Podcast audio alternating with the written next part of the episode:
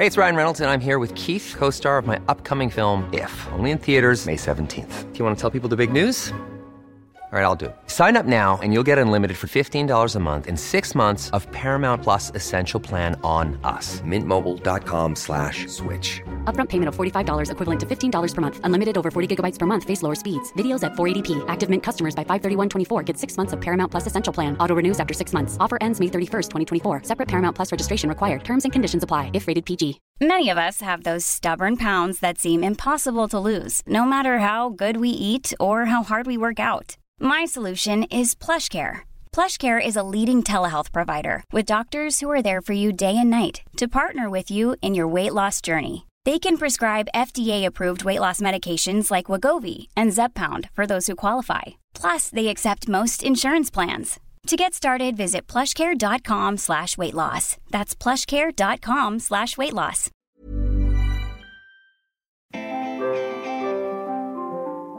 Hi, everyone, and welcome back to the Squiggly Careers podcast. I'm Helen, and I'm here as ever with Sarah. Hi everyone. And this is the fourth and final week of our Squiggly Career Stories takeover. That was actually quite hard to say on the Squiggly Careers podcast. That's why we're not doing it Yeah, anymore. yeah, too that's it. We've discovered that we just can't say that anymore. It has been a month of, oh, I mean, so much stuff. The book coming out, us having the opportunity to talk to some amazing people, and this episode was a really, really special episode.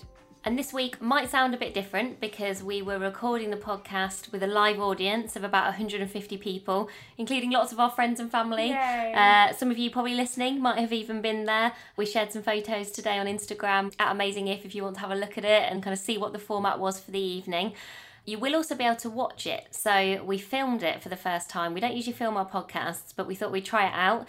So, particularly with today's speakers, we thought you might want to sort of be able to see them as well as listen to them.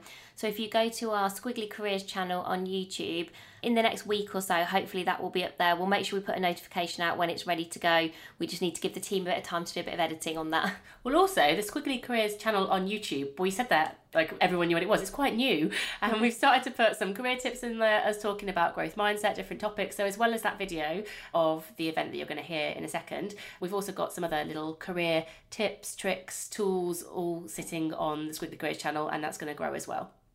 So, what you're going to hear now is three really inspirational, quite different, but I think they still had lots of things in common squiggly career stories. And then at the end, a bit of a special guest that wasn't really kind of advertised before, but we won't talk about it too much more because you're going to hear lots of introductions, you're going to hear them directly.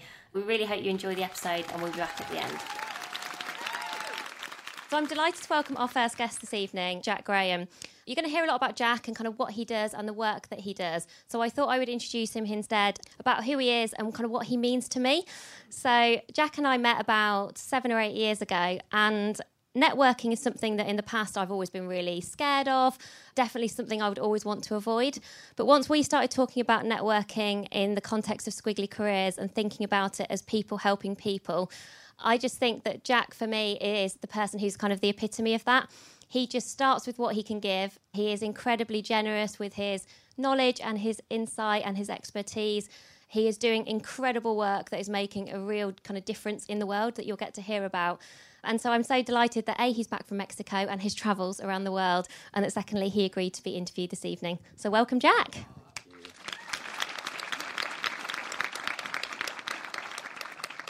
Thank you so much. Not at all. Thanks for that intro. No problem. So, Jack, everybody always asks now, you know, what do you do? That's the first question. So, instead, I thought it would be more interesting to start with how do you spend your time in a week at the moment? What does a week look like in the life of Jack Graham? Ooh, well, uh, life is quite different now to how it was a year ago. So, as you alluded to, I took a sabbatical last year. So, the first half of last year was quite different to the second half. It's mostly like drinking margaritas, eating tacos, having a lovely time.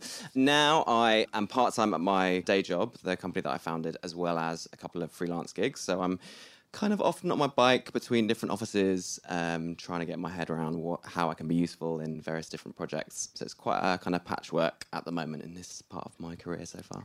And year here, so I was looking to see how you describe year here, and it you kind of attract to a program people who are driven to tackle society's toughest problems.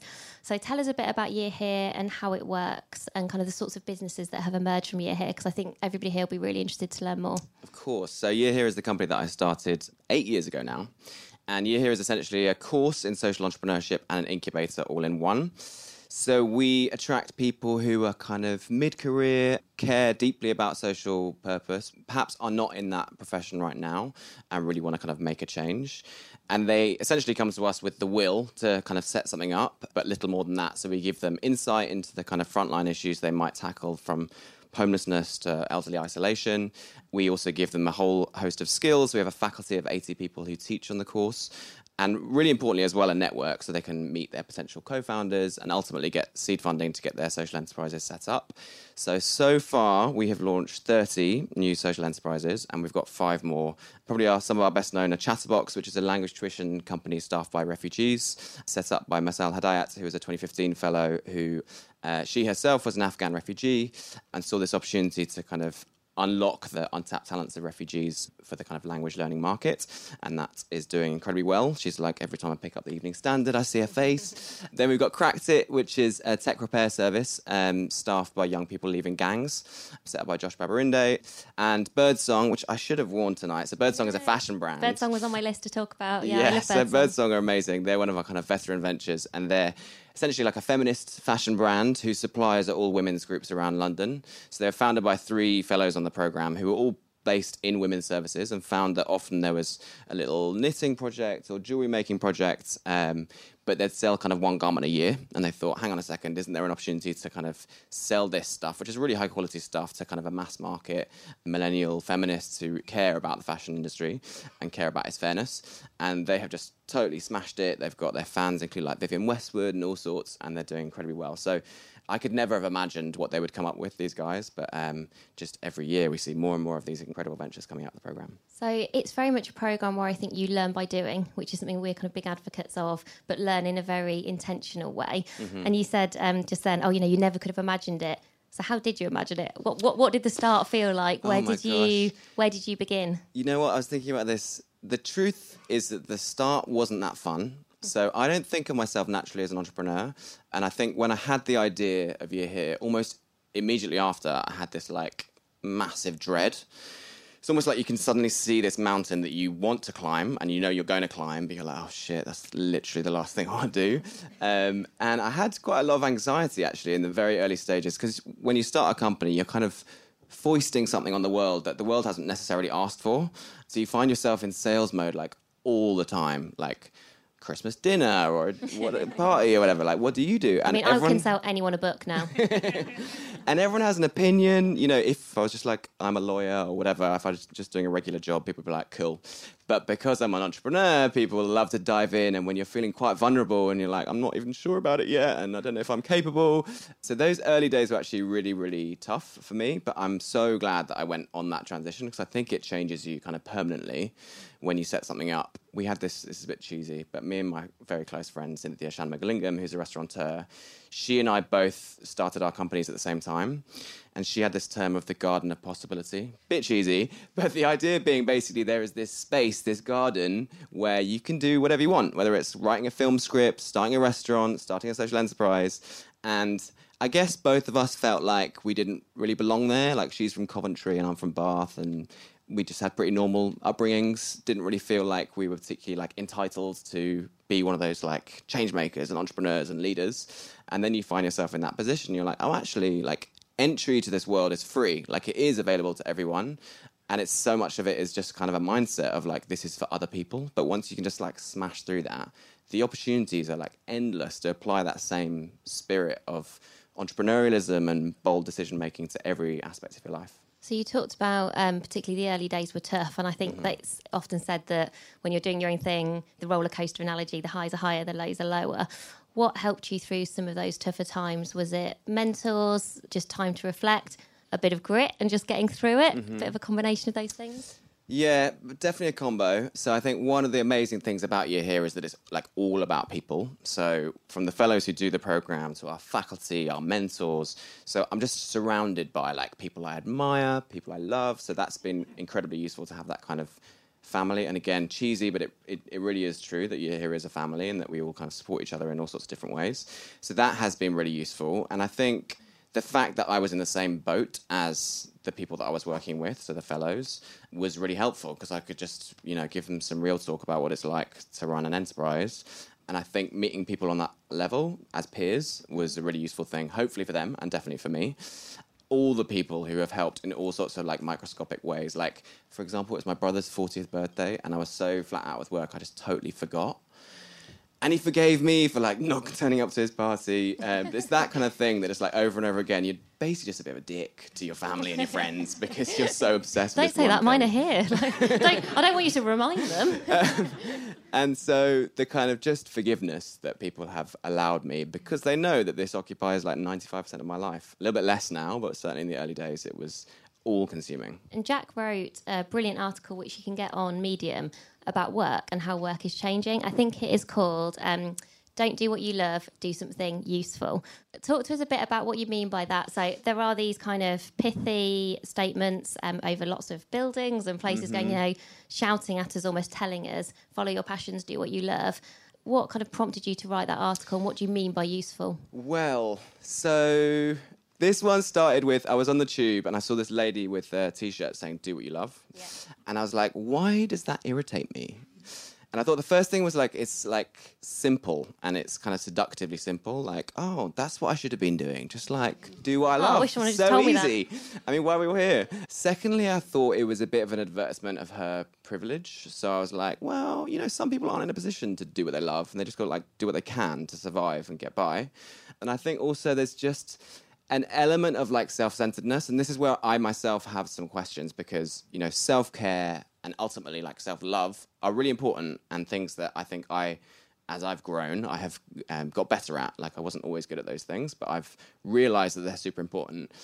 But when your like life or career mantra is like solely centered on basically yourself, I don't have time for that. I think it's self-centered ultimately. And then lo and behold, I found out that it came from WeWork. At the time, I wrote this article, and WeWork were about to go for this big IPO, their initial public offering, and they had this crazy like investment deck, which had some of the most awful like marketing guff, and they had this insanely high valuation. And then I don't know if you guys follow the story, but basically it completely crashed. The CEO had a $60 million private jet uh, that was taken off him. He was pushed out of the company. And I think actually WeWork, if you guys have been to WeWork, you know, it's like Prosecco on tap. Everyone's like super gorgeous and hip and glamorous. And you're like, this isn't right. This doesn't feel sustainable. This isn't what life and work like. Life is messy and hard and not that glamorous sometimes. I think, especially if you're doing stuff that's about making society better and like at this point in time, we have got like insane levels of inequality. The world literally might end pretty soon, like with climate chaos. And to be kind of focused on this kind of Prosecco on tap culture and looking great and saying, yeah, we're doing what, what we love just feels like wrong to me. And actually, we need to like get our hands dirty with some of the issues that really matter. And that might not look super hip and glamorous, but it's the most important work that we can do. And so last year you mentioned you went on a sabbatical after how long at year here? Uh, that was like seven and a half years. Yeah. So what prompted that, and what was because that's a big. It was a big deal for you, I think, to step away Yeah, and to kind of leave something that you have grown and spent a lot of time and energy investing it in. Knowing you, I can't imagine that was easy No, to it leave wasn't. that. It wasn't, and it was my best mate Cynthia who who eventually like unlocked it for me. She's like, maybe you just need a break, and I was like, oh my god, that is what I need, because I'd been flat out. You know, I hadn't taken more than like a week's holiday. I'd neglected all sorts of aspects of my life, my family life, my love life, like everything had suffered as a result of me throwing everything I had at Year Here. Like I recognize it's a very privileged position to be able to afford to go away for six months and, and not earn any money. But it was just an extraordinary like it was exactly what the doctor ordered. It was like completely recuperative. Read more books than I've read in the last 10 years. Um, did yoga, did all those good self care things. And it was just great. It was perfect. Yeah. And how do you make decisions now about what you want to be doing with your time and kind of how you spend your time? Mm-hmm. So we often talk about it's very difficult to make career plans with the amount of uncertainty and ambiguity, and if the world's going to end, sort of a waste of time Mm-hmm. anyway. But if you're thinking about even like what you want to be doing in the next three months, in the next six months, and as you said, these kind of big arbitrary do what you love statements are not that helpful for that in terms Mm-hmm. of guiding us, or certainly not guiding the majority of us what do you use as your kind of compass to sort of guide your Hmm. decisions? Good question. So again, I think it's like passion comes from application. Like you have to try stuff, and you have to know kind of what you might be interested in trying. So I think what Mexico was really helpful for was helping me just look a bit outside of my kind of little world and think about other bits and pieces. Obviously, at the time over 2019, it was Brexit and all sorts of like political mayhem. So that was one of the things. Like over the last few months, I've become, I guess, more politically engaged than I think I've ever been. One of the fellows stood for Parliament, so I helped him campaigning, and also the all our alumni. So we've got about 160 alumni now, and they kind of self-organise this massive group. The WhatsApp group may have been called Stop the Tories, and and it was about 70 of them, and I was like, this is incredible, this wave. So I kind of got stuck in with that, and I don't know where that's going to lead, but I think I would like to continue to be a bit more politically engaged. I really enjoyed writing, so I think it comes from dabbling. Like you can't just pivots don't you don't just pluck them out of thin air. You probably do a bit of dabbling and work out like what feels right. And you must get asked this all the time because of the you know amount of people's on your program um, and lots of the people that you work with. But when people do ask you for career advice, which I'm guessing happens very regularly, what advice are you kind of willing to impart? Well, I do think work hard.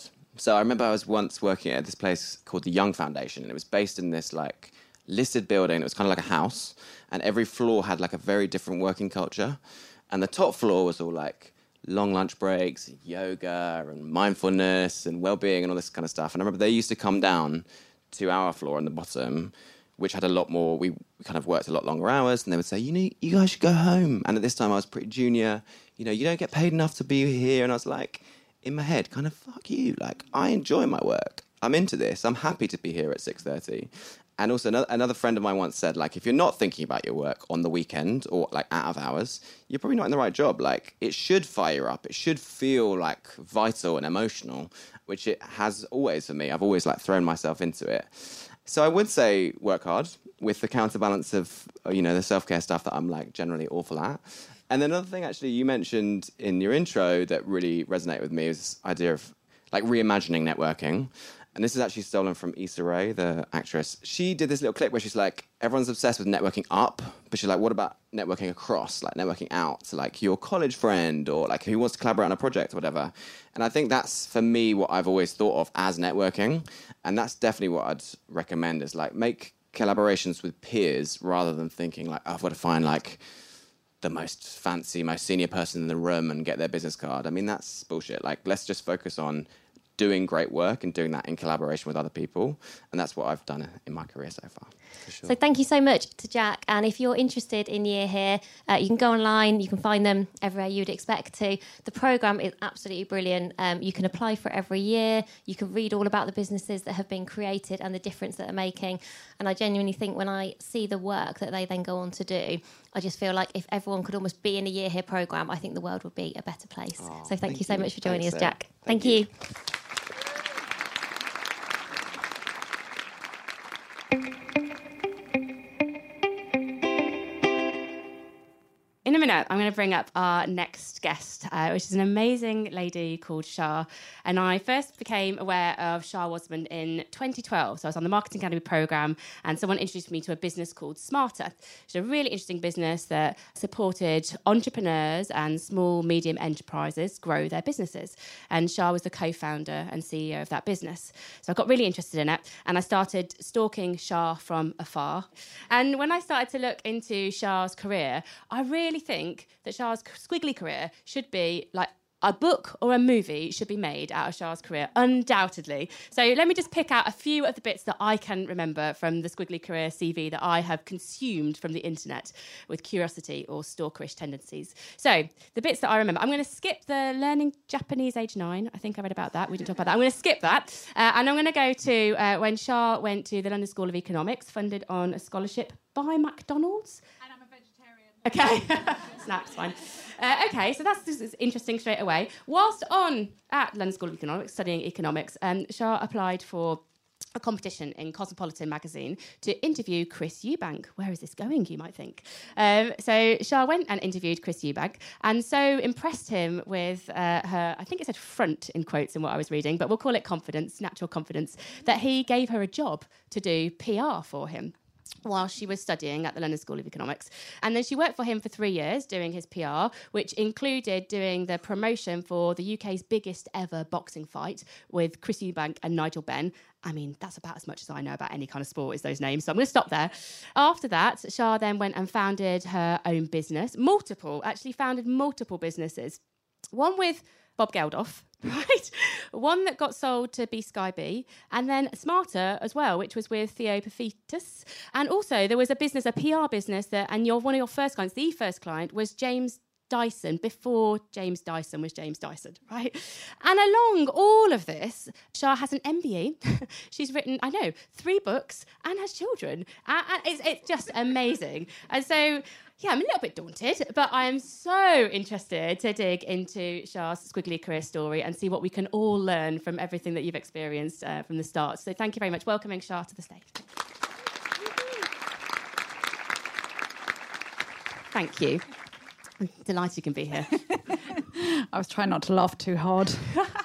So, what I didn't say, I didn't really talk about exactly what you're doing now. So, I think let's start right present day. How would you describe what you do today? So I would say that I'm an online educator. Okay. That's what I would say. And and the funny thing is that really when you unpack it i'm a teacher and i grew up a single parent family probably like a lot of people in the audience i was the first one to actually go to university in my family grew up on a council estate in hertfordshire my mom was a teacher and i swore blind i would never ever become a teacher because they don't make any money which is still sadly true i guess i just figured out a way to be able to teach and actually make a half decent living from doing so And who do you teach and what do you teach now?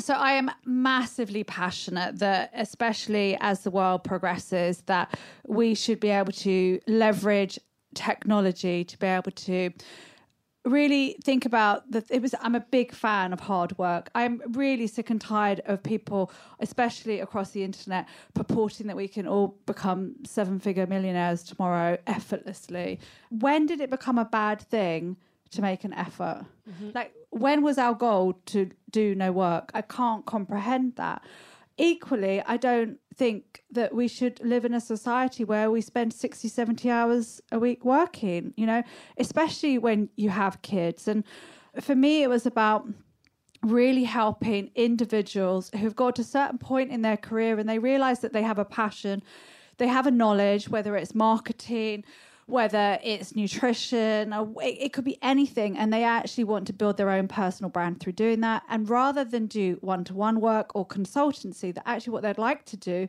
leverage those skills and turn that expertise into what I would call a product. So mm-hmm. whether you create online courses, I remember when I first put this idea to my board at Smarta, they literally just looked at me thought I was insane. They said, nobody's ever going to buy online courses. No one's ever going to want to learn online. I was just thinking, guys, by the way, they were all guys, you don't get it. Like, seriously, I can see this is how we're all going to want to learn in the future. For me, it's really about empowering women in particular to build businesses that they love. So I am actually a fan of doing the work that you love. I'm also a fan of getting paid to do the work that you love. And I'm a very big fan of making a positive impact as far and as wide as you can. And can we talk a little bit about the front that Chris Eubank noticed and the confidence? So, because you've made so many big changes and bold moves, and you've probably, you know, you've exited businesses, you started businesses, where does that confidence come from? honestly, it's from my background. I I really had a incredibly challenging time as a child. I was born in America, came back here when I was two, went back to America when I was seven. My parents went through a horrific divorce. We were destitute. The council couldn't even house us. I lived in a hostel for homeless families for nearly two years. And there was a period of time when I was there. I love the fact that my bestie, Kanya King, has been my bestie for over 20 years. And like we're real besties, not just business besties. so we have very similar upbringings. And I would say there's a lesson in this that we have supported and encouraged and championed and cheerleaded each other for the last 20 years. We come from very similar backgrounds. And I would say to all of you that the most important thing that you can do in your career, your life, your business is to be surrounded by other like minded people, not just as Rumi says, the ones who will come and fan your flames, but the ones when your flames go out, rock up on your door with a key to let themselves in. They bring the firewood, they bring the kindling, and they bring the fire starters. That is the single most important thing that you can do in your life, your career, or your business. Sorry, that was a little bit of a divergence, but it was an important one. It's a very important one. And, and the flames, so you talked about kind of the fanning the flames, and sometimes they're great, and sometimes it goes out, and you need the people. In your career, when have been what we would talk about, like the squiggly highs, when those flames were like, you know, they were happy ones. And then also, has there been a moment when it's been really tough? Can you open the door a little bit to us for those experiences? Yeah.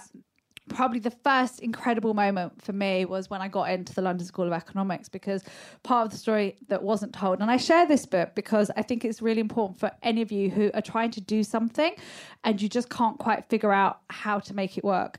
I was adamant that the only place I wanted to study was the London School of Economics, but I was doing German, history, and English A levels, and I was told I had to get two A's and a B to get in. And I'd already got a place at Oxford. I don't say that to brag, but I say it because my preference was LSE. I actually didn't, that was literally the only place I wanted to go to. Unfortunately, I wasn't actually very good at German. So I thought, what am I going to do? Because if I don't get the grades, then I'm not going to get in. So I decided to take kind of life into my own hands and I rocked up. And apparently, in that year, I was the only person in the entire year that had done this. I went to see the admissions tutor and I sat there because she had no free meetings. And I sat until she was came out for a lunch break. And I asked her, What happens if I get two A's and a C? And she says, Well, you won't get in. And I said, but Oxford has already offered me a place and I don't want to go. And she said, Well, I'm so sorry, Shaa, but actually, these are our rules. And so I kept her for another half an hour, telling her all the reasons why LSE was the only place that I wanted to go. And I think I did a really good job of persuading her that it was true. I remember when we got the letter through the post giving us our our results from the universities and our offers, and I opened it and I had AAC. And I was like, yes! I think that was the first time I thought to myself, it's really worth sometimes stepping or over the line or Yeah. pushing yourself into places that feel uncomfortable in the moment. But I've had many, many downs as well. Like many times I've done things that didn't work out. And the key I feel is to learn from it. And, you know, some of my biggest highs have been things that at the time I think felt very implausible. An economics degree at LSE and then becoming the only licensed female boxing manager in the entire world. It wasn't a natural career choice. in fact, a few years ago, Kanya and I sat on a panel together on International Women's Day with two of our other best friends, June Sarpong and Brenda Emmanus. And I'm so proud to say that every single one of us has been awarded an MBE, OBE, CBE by the Queen. And we all come from very similar backgrounds. And I don't think that is a coincidence. I think there is so much power in unity. I think there is so much power in collaboration. I really truly believe that the only person we should ever be competing with is ourselves. And that if you find your people, you hold them tight and you rise together. I think it's an amazing support network, but it's almost quite intimidating because it's also it's hard to find support networks. And people often say to Sarah and I, you know, oh, how did you meet? And it was like, well, gosh, we met nearly 20 years ago, and you can't necessarily find it. Have you also brought other people into your support network along the way, like mentors, advisors, and and how did you find those people? Absolutely. The first thing I think is it's really important to be part of somebody else's support network too, not just try to find your one, but whose can you be part of? Finding mentors.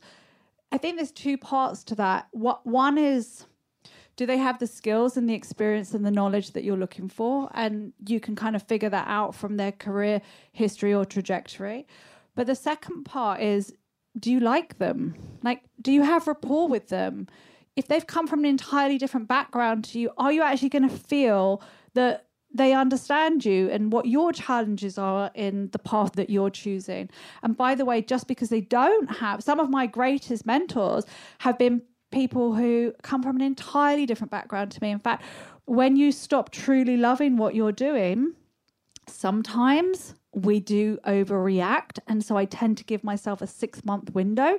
Let's not just jump out of the plane. But if I still feel like that in six months, I have no hesitation saying, okay, this chapter is over and I'm going to go and open up a new one.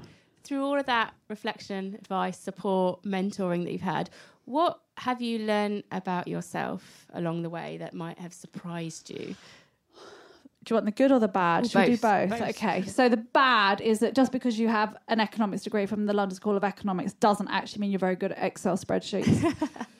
it also doesn't mean you understand money very well. I understand how to make it incredibly well, but I really don't enjoy managing it. I would have been the most useless accountant in the entire universe.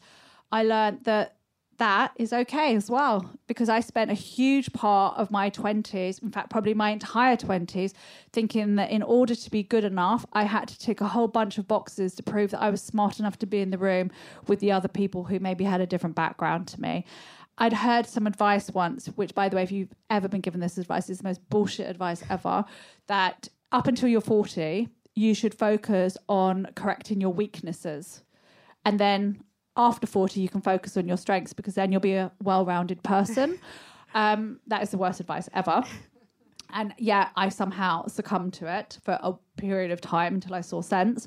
And what I realized is actually what you should do is double down, treble down, and quadruple down on your superpower. The things that you really are passionate about, that you love doing, that you're just naturally gifted and better at. Sure, I'm sure you guys are good at loads of things, but there will be something that you find easier to do than other people. And that's what you need to double down on, not trying to fix the fact that you're not great at Excel spreadsheets. And it turns out there's a whole chapter on that in the book, The Squiggly Career. Ah, nice little segue for you. Um, so, last question for you. You um, shared some really bad advice on strengths and weaknesses. What is some career advice that you think you have learned and that other people would benefit from taking heed of?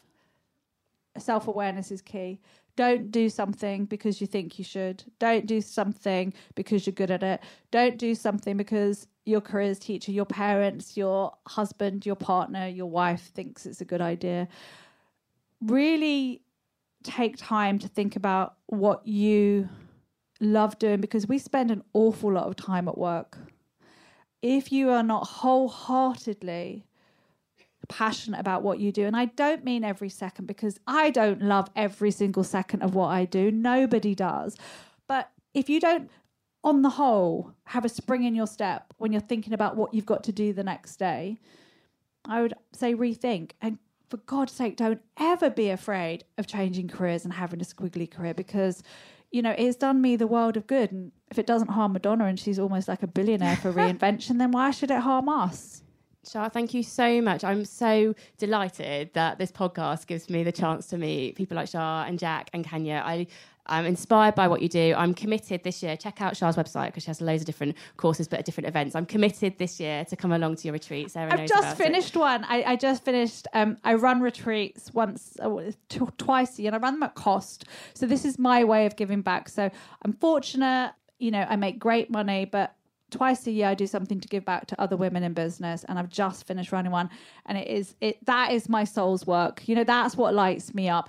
And when you're fortunate enough to be in a position where you can do most of the things to make money that gives you some time to do some of the things where you don't need to make money. And that makes me happy. Well, I'm signing up and I can't wait. So Look forward looking to forward it. to it. Thank you very much. Thank you very much, guys. Thank you.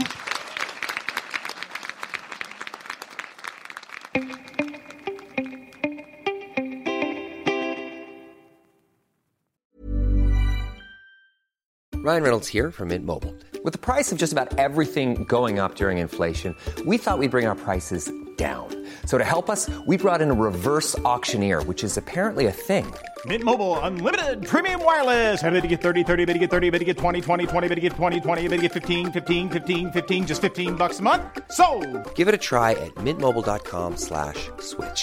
$45 upfront for three months plus taxes and fees. Promo rate for new customers for limited time. Unlimited more than 40 gigabytes per month. Slows. Full terms at mintmobile.com. Ever catch yourself eating the same flavorless dinner three days in a row? Dreaming of something better? Well, HelloFresh is your guilt-free dream come true, baby. It's me, Keke Palmer. Let's wake up those taste buds with hot, juicy pecan-crusted chicken or garlic butter shrimp scampi. Mm. Hello Fresh. Stop dreaming of all the delicious possibilities and dig in at HelloFresh.com. Let's get this dinner party started. Wow. Nice. Yeah. What you're hearing are the sounds of people everywhere putting on Bombas socks, underwear, and t-shirts made from absurdly soft materials that feel like plush clouds. Yeah, that plush. And the best part? For every item you purchase, Bombas donates another to someone facing homelessness. Bombas. Big comfort for everyone. Go to bombas.com slash ACAST and use code ACAST for 20% off your first purchase. That's bombas.com slash ACAST. Code ACAST. So I'm delighted to welcome our final squiggly career story for this evening, Kanya King. Kanya, I feel like in my life, and actually when I think back to the things that she's done, is all about doing things first. And I think when you do things first, it's really hard. It's often way smarter to be second, I find, so you can kind of copy and learn from other people. And certainly when we started talking about squiggly careers, it wasn't like everyone went straight away, oh, yeah, that's a brilliant idea, or we're all going to kind of flock in the direction of learning about this. You know, we've been talking about this for six, seven years. We kind of have each other to develop this over time. It gains momentum and traction, but you have to course correct, you have to persevere, you have to believe that what you're doing feels like the right thing and it's something you really want to commit to. And I think if there's ever anyone who has really done that in her career, it's Kanya. And when she talks to you a bit now about kind of the Mobo movement, awards, or the campaigning that she's done, it's incredibly visionary and brave. And I think there are not many people like her. So I'd love to welcome Kanya to the stage for our final story.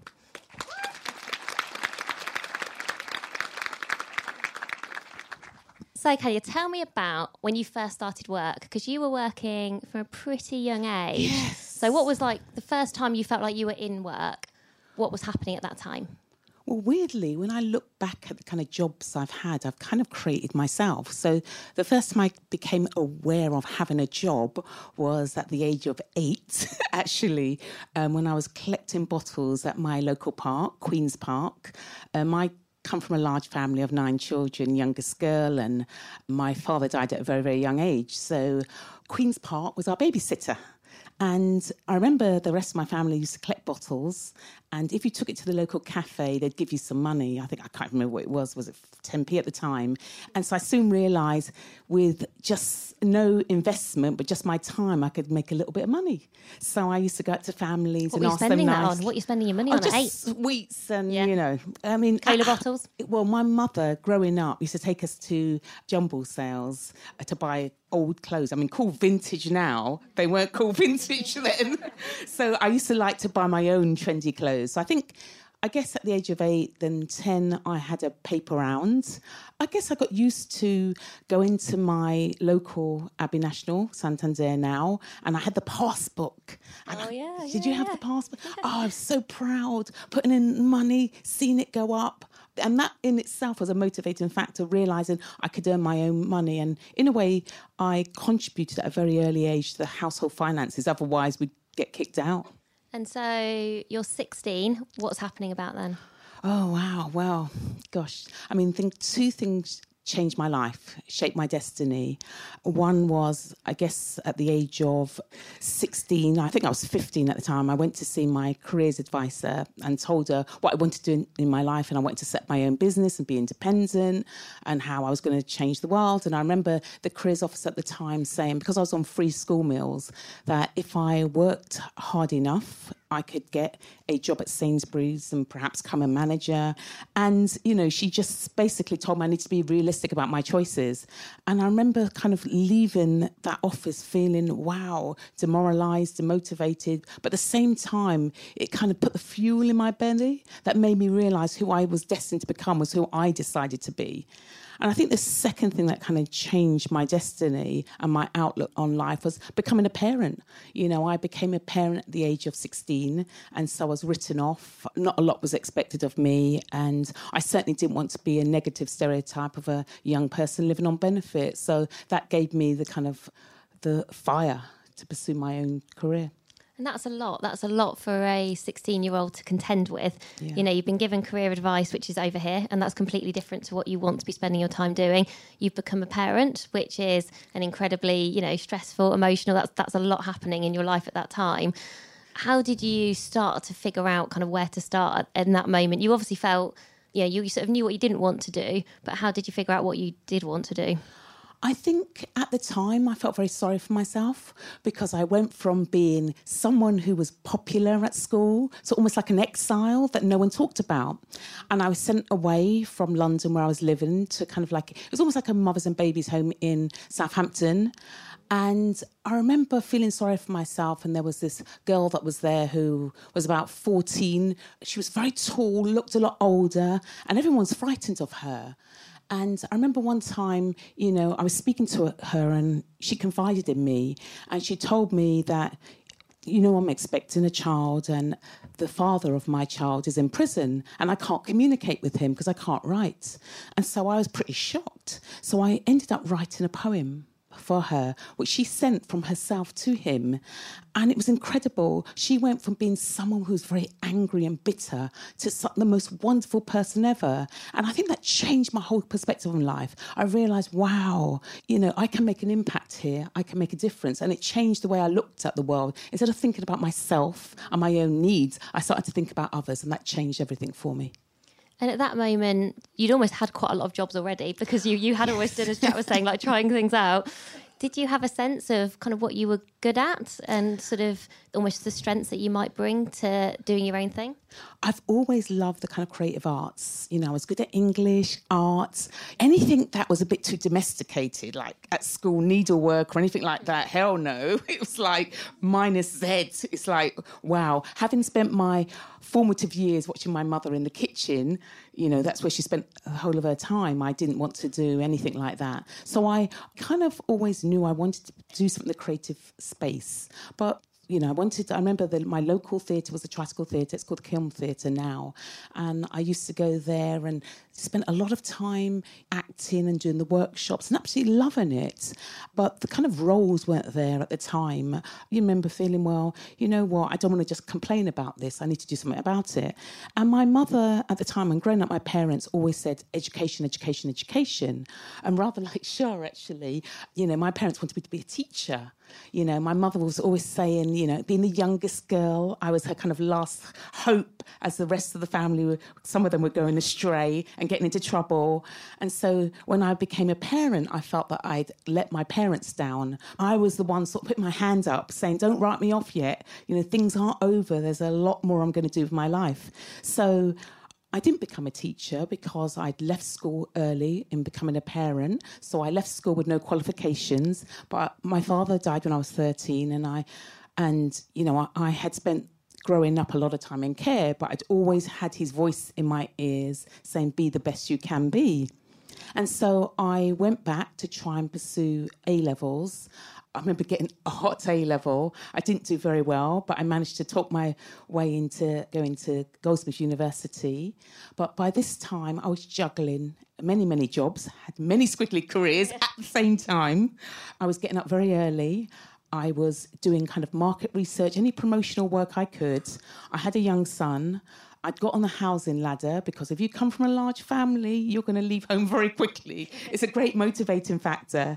And then um, I managed to get into Goldsmiths University, but unfortunately, I got kicked out. Um, not because I was messing around, but just because I didn't have the time to attend all the lectures. You know, I was too busy juggling, trying to bring up my son, who was a priority to me. So. So where did Mobo come from? Where did the idea come from? You'd obviously you were into creativity and the creative arts from an early age. Was it a kind of problem to solve that you spotted or something different? Yeah, it was a huge problem. I saw the inequality that existed out there. And the truth of the matter, I was hoping somebody else would do something about it. I was surrounded by very talented, creative individuals who were, you know, demoralized. You know, they felt that their music was being used to promote products and services around the world, but they weren't deemed worthy enough to be promoted in their own right or celebrated for their achievements. And then, you know, I would bump into someone who I knew at school and I'd ask after someone who I thought was very, very talented. And they'd tell me, oh, so and so's in prison. So I was growing up with these incredibly extraordinary individuals. And you know, one by one, they were dropping. And I thought, wow, I need to create a platform. I need to do something about it. And it was a time when Britpop was very much of the, the time, but the musical landscape was changing. Black music wasn't being celebrated you know, at all, I'm not in a mainstream way. And so I just felt that I needed to go around and see large organisations and tell them you're missing a trick. You know, there are a lot of young people out there, you know, passionate about kind of hip hop. And I was told that a platform like the Mobo Awards would never work. The media would not get behind it. The artists wouldn't support it. Black British artists in particular would never sell records. But I was told so many reasons why this would never work. And I thought, you know what? If I believe in this so much, I need to put my money where my mouth is. And I thought I need to commit to doing something about it. And, and that was the beginning of the journey. So when you've got so many people, I think, telling you this is not going to work, where did you start? What was there kind of a tipping point or someone saying yes to something that gave you just that bit of positive momentum that you needed? I realised from the beginning that I needed to prove myself. You know, I'd had a very varied career, and I think about all of the jobs I ended up getting into, whether that was working as a researcher for an independent television production company. I had created my own jobs. You know, I couldn't get a job because in the creative industry sector, a lot of the time it was who you knew or having a network. and I didn't have access to those networks. So I was already had that sort of freelance mentality. I had to create my own opportunities it's not going to be given to me. I think that really helped me in terms of saying, you know what, I need to take the plunge. Once I'd made the decision that I was going to do this, there was no plan B. And I had a huge amount of pride, but at the same time, I had, I realized that, you know what, I need to kind of manage expectations because this wasn't going to happen overnight. And when I went round to see lots of people in the music industry at the time, they were very polite. you know, we had lots of cups of tea. But at the same time, I knew that without producing the very first show, you know, no one was going to take me seriously. And coming from a background whereby I had incredible role models. So my mother was my biggest role model. You know, she'd brought up, you know, nine children. Here was someone who'd set up their own business at the age of 70. Even when she had all these kids, she was always taking in a lot of homeless people. So can you imagine being in a crowded house and I'd wake up in the morning and find somebody was a drunk or homeless that my mother had taken in. And I thought, you know what, I I just had to be selfish and I had to think of myself no matter how difficult things are for me in my life, they're never going to be as difficult as what they were for my parents because, you know, they suffered a huge amount of discrimination as well. And you talked a few times about creating your own opportunities. And I think lots of people listening, and I'm sure some people here tonight will be thinking, that's something I would like to do. What do you think helped you to kind of create those roles? What kind of advice would you give to people if they're trying to go through a similar process where perhaps people are saying no or they don't feel like they're getting that much traction, but you want people to kind of persevere in exploring those possibilities? You know, with the right advisors, our many plans succeed. And I know Shaa has talked about that really important network of people that you can trust who are going to give you honest advice. They're not going to say when you have an idea or something you want to do, oh, this is wonderful. They're going to say, yes, but have you thought about, have you done your homework and give you ideas, give you a different perspective. And I think that has worked for our kind of inner circle. It's been really important because sometimes when you're starting a new business, and, you know, I remember at the time, time feeling very isolated because you can't talk internally sometimes, I can't share everything. And externally, who could I talk to? So, you know, my friends, there's a saying, you know, the friends are the family you choose for yourself. And that's what happened in my life. You know, there's also like an African proverb that says, you know, if you want to go fast, go alone. But if you want to go far, go together. And I think, you know, when you're feeling down and there's always so many highs and lows, it's important that you have the inspiration around you. So I know, even though I sometimes might not talk to my friends, just seeing them doing well is just incredibly inspiring for me because know where they've come from. I know the kind of hardship that they've, they've had to overcome to achieve their best self. When you started to see some of the people that you supported, some of the artists that you supported going on to do incredibly well, selling lots and lots of records, achieving worldwide fame, did that help to kind of spur you on in terms of feeling like you going, I've started to prove that model? Yeah, without a shadow of a doubt. You know, I've looked at artists over the years. You know, you remember them when you've seen them and, you know, they've got drive and determination, but nobody knows their name. And the thing is, when you're famous and rich, everybody wants to give you free stuff, but not when you're starting out. So, yes, when you get these huge signs or you see how young people are kind of flourishing, people that you've supported early on, that is validation in itself. You know you're doing something right, you know your work, and that helps you to overcome the many hurdles and obstacles that you'll go on your journey. So, yeah, it's very rewarding. I'm proud of so many artists that I've seen over the years, whether that's a Stormzy, Craig David, Emily Sandé, Rita Ora, whether Sure. it's, you know, even like, you know, there's so many artists that I've seen do so well, but it's down to their their drive and their determination, their vision, and not giving up. But you know that you're creating a platform that is changing lives, and that's rewarding in itself. What are you most proud of in terms of the change that you see has happened over the past 20 or so years since you created Mobo, the work that you've done, the work you've done with lots of young people, not just with the kind of big famous artists? Are there a couple of things that you think you know that wouldn't be there unless you had made those things happen? There's two things that come to mind.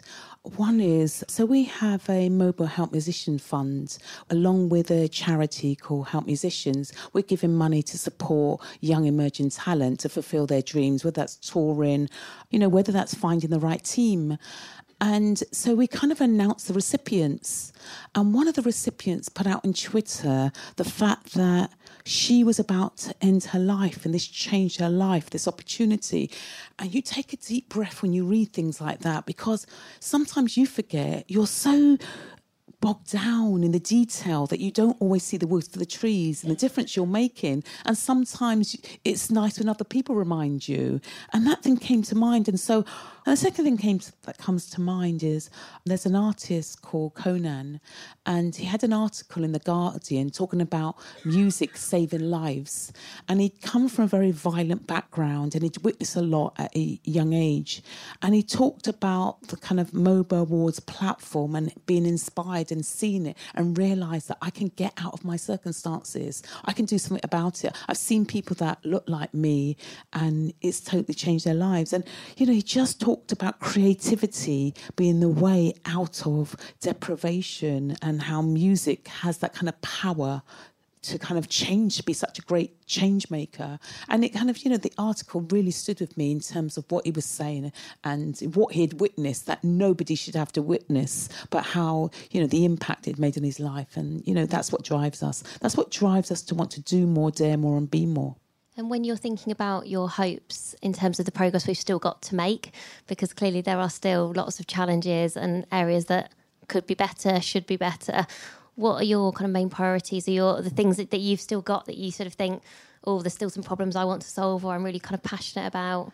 Know I'm sure it's quite a long list. it is. Where do you start? I mean, there's a personal hat on, there's the organisation hat. I mean, as an organisation, there's so many things we want to do. So we already have apprenticeships and fellowships. We have a partnership with London Theatre Consortium, 14 different theatres, trying to help mid-level executives to go on and run big arts organizations. You know, we have so many partnerships with so many organisations. We, we believe collaboration is to kind of accelerate.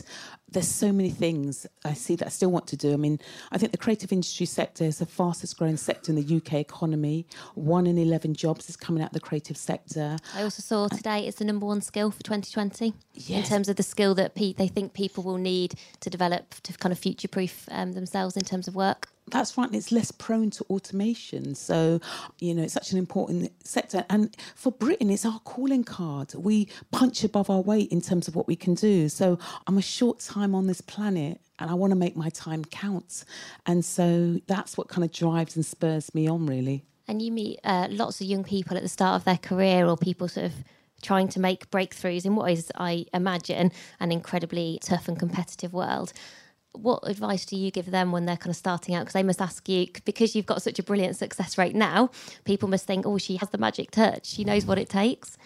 I mean, there's a lot of advice I would give. You know, I'm often saying to collaborate to accelerate because we don't have to work alone, and alone can be very isolating. I've always been a great believer in having the right networks. You don't need to network with lots of people, it's about building rapport. And I can see the difference that has made. You know, if you have the right supportive network, that changes lives. And so that's what I'm kind of always trying to kind of champion, whether it's women supporting women, whether it's different sectors kind of working together.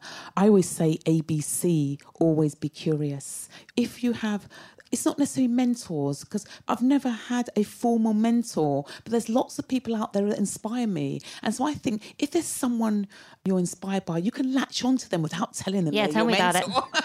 Why do you think you're here tonight? That's exactly what I've done. you know, that's the way to do it rather than have always the- looking for a formal structure. You don't always need that. You know, I've had so many phenomenal people that inspire me relentlessly. And I, I think just absorb, learn everything you can. And then that's where the magic happens. Thank you so much, Kanya. Thank you. Thank you so much.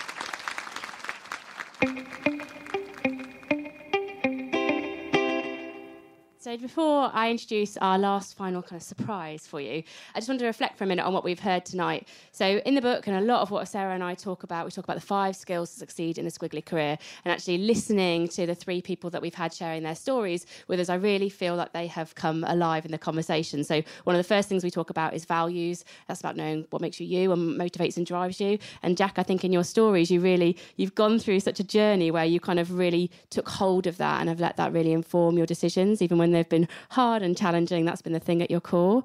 And then with Shaa, we talked about lots of different things, but we talked about knowing your strengths and working with your strengths. We talked about networks, like the importance of support networks, and we talked about confidence or front. Again, all things that we think are important and they're skills that you can develop. Yes, some people might have natural talents in that area, but confidence, network, they're all things that we can work on. And then Kanya, possibilities. I mean, you just opened them. you, just, you just created possibilities from things that weren't even there. And I think that's inspiring and something that we can take heart that we can do some of those things ourselves. And the other thing when we talk about future possibilities is that even though squiggly careers can be quite confusing and you're not really certain sometimes where they're all going, sometimes having these statements that can propel you are so powerful. And you gave us loads. What do you have? Do more, be more, collaborate to accelerate, always be curious. It's these kind of statements that can be such a comfort and a driving force when a lot of things are changing around us. So I think it's been amazing to hear from you and share. So thank you very much for that. So our last closing person, and we're going to hear from this person, and then we're all going to go for a drink, which would be brilliant. I met BJ a couple of months ago. And, and so BJ was speaking at this big event that I was at, as a Changemakers Summit, and it was at the American Embassy, so big, grand room. And BJ stood in, up in front of all these people in the room and did a poem on the future of work. And you know, when you're sometimes at events and people have got their phones out and people are sort of talking to next and what's next on the agenda, everyone just stopped because BJ is such a compelling and engaging force. And I watched and thought it was amazing and then had to go, as you do, onto your next thing. And as I was sort of running out, I saw BJ going up the stairs and I was like, that was amazing. And, he, and then BJ turned around and went, are you Squiggly? And I was like, well, I'm at at Helen, but yes, basically, it's sort of part of Squiggly. And it turned out we'd actually been connected for quite a long time on LinkedIn and hadn't really kind of made that point. And BJ and I kind of got talking uh, and I shared how inspirational I found his poem that he did on stage and asked a very cheeky question because I think sometimes in Squiggly Careers you just ask some cheeky questions. And I said, would you come and do something for us? Would you create something for us and our community in Squiggly Careers? And BJ is going to come up in a second and share with us a poetic manifesto for work and Squiggly Careers. But just to introduce him before that, because his story and career is amazing. At 14, BJ founded Super Tuck, uh, which was a franchise based tuck shop uh, that he got students across the schools developing. And then at age 20, BJ was awarded the Queen's Award for Enterprise. And now at age 24, as well as being here, and we're very lucky to have him, BJ is also the CEO and founder of Super Talent, which is an employer brand consultancy, works with large organisations, small organisations on different campaigns and programmes, all to stimulate and activate diversity in the workforce. Um, so doing amazing, amazing amazing work, and I'm delighted that he could join us here tonight. So over to BJ, and then we're going to close the evening.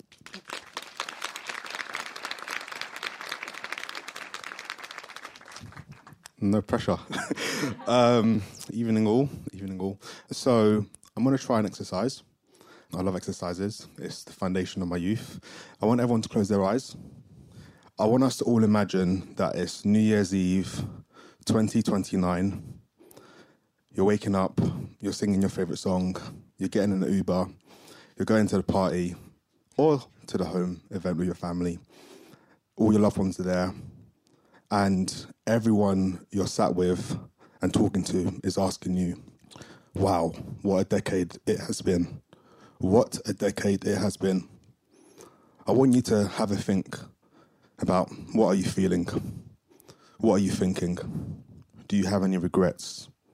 What are you proud of? What are you grateful for?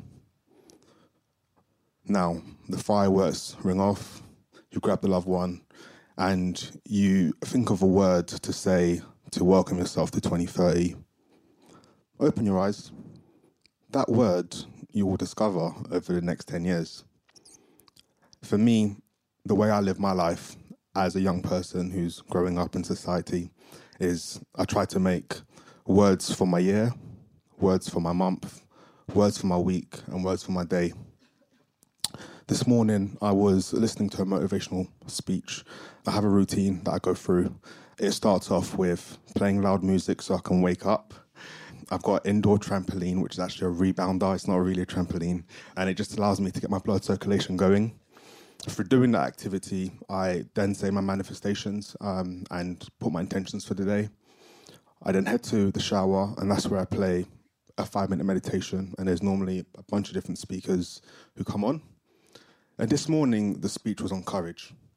And all weekend, I was sat writing um, what I wanted to say, and I had elements of what I've just said to you put together. But I was looking for a word, a word that kind of defined the decade I've just left, a word that I want to define the decade I'm going into. Over the last decade, I have done extreme things and I have done things that made me scared and things that made me happy. Some of the things in the last decade were not things that my parents wanted me to do. For example, leaving university after three weeks. Some of the things I did in the last decade were things that made my parents and loved ones really proud, such as the things that Helen mentioned, like supporting 5,000 young people to get into retail.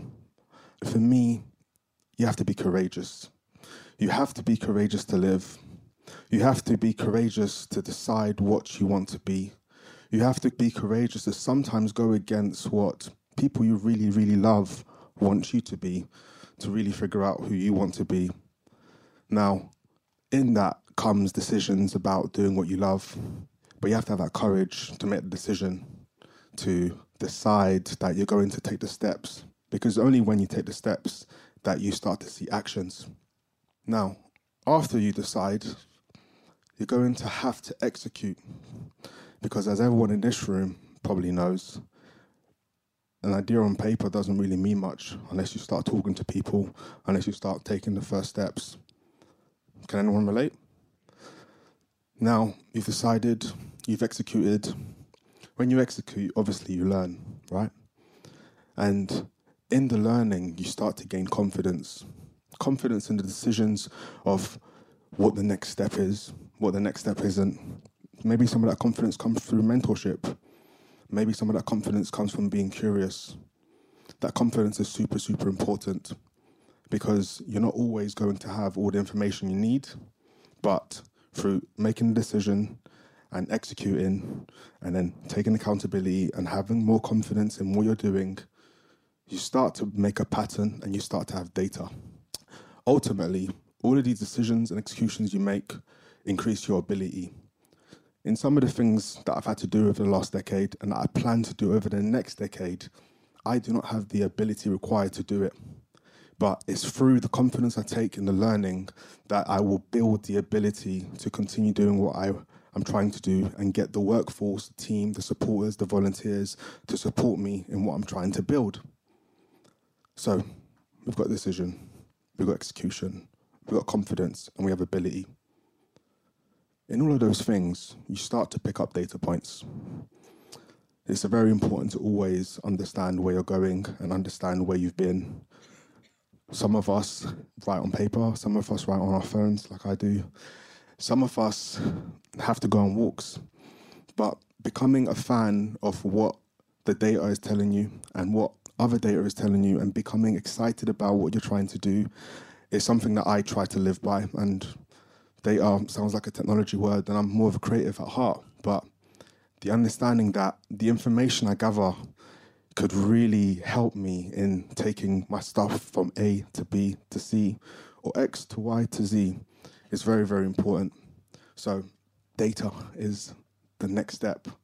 How are you going to, over the next decade, deploy the data to keep improving? Well, luckily enough, tonight we're at Squiggly Careers and they've got plenty of frameworks which I've kept reading and rereading and looking at and pointing out at things that I've done myself already and finding new things that I haven't done myself. So I encourage everyone to start to look at data. Now, as you go through these motions, you're going to need to be empathetic because you're going to meet other people around you, whether they be family members, whether they be people that are your closest friends, whether they be a partner. As humans, sometimes the journeys we're on that we're sometimes together depart and you have to try to be empathetic at supporting other people's missions but being confident in that decision that you've made for yourself. And for me those acronyms spell out decade. It is a new decade. For me this is a manifesto for your decade for my decade for our decade. It's going to be a process and i'm enjoying it. And for sure I feel like everyone in this room is already on steps to understand that their squiggly career is probably just getting started because we don't know what tomorrow has, but we need to have the courage to take the steps in continuing where we are today. So, say after me decade. Decade. Thank you.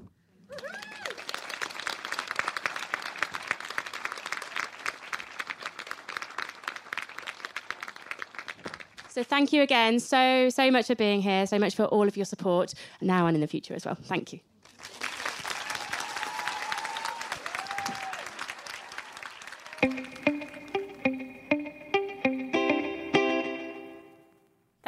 Much for listening. We hope some of the energy and inspiration that we felt on the night came across there, as well as the inspiration from people's stories.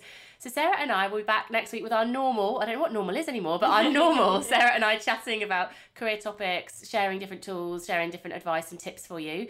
If you ever have any ideas, and maybe maybe you've got them right now, if you're thinking I've got a particular thing that I need some support with in my career and it's not in your 100 plus back catalogue of career topics, then get in touch with us. You can either email us at getintouch at amazingif.com or if you're on Instagram, just go to at amazingif, direct messages, let us know if there's a topic that you want covered. Someone recently messaged me actually on LinkedIn and they said that they thought it'd be a really interesting topic for us to do something about recruitment and squiggly careers and how we can make sure that squiggly careers were really positive as part of the recruitment process, which I thought was very interesting. But if you have ideas like that or any others that you think we can help on, get in touch because we do take requests, as weird as that sounds. And if you're thinking, well, how do I scroll back through 100 episodes to see whether they've done this before? Because that sounds like quite a lot of effort. The way that I do it is I use an app which is free called Overcast, and that's how I listen to all of my podcasts. Um, and I don't know if you can do this elsewhere, so if people have got ideas, let us know. But in Overcast, you can actually search a topic. So if you searched interviews, for example, in our podcast, you would see everything that we've ever done on interviews comes up. So if you're also just thinking, I've got something at the top of mind and I want to find the episode really quickly on growth mindset, you can just put in growth mindset and it will take you straight to number 48 or whatever it might be. So thank you very much for listening. If you've really enjoyed the podcast and you're a regular listener, we would really appreciate you rating it on iTunes, reviewing it is amazing for us, and subscribing as well makes you sure that you stay in touch and also really helps other people find us because it influences the, the Apple algorithm. So thanks so much for listening and we'll be back with you next week. Thanks for listening everyone. Bye for now.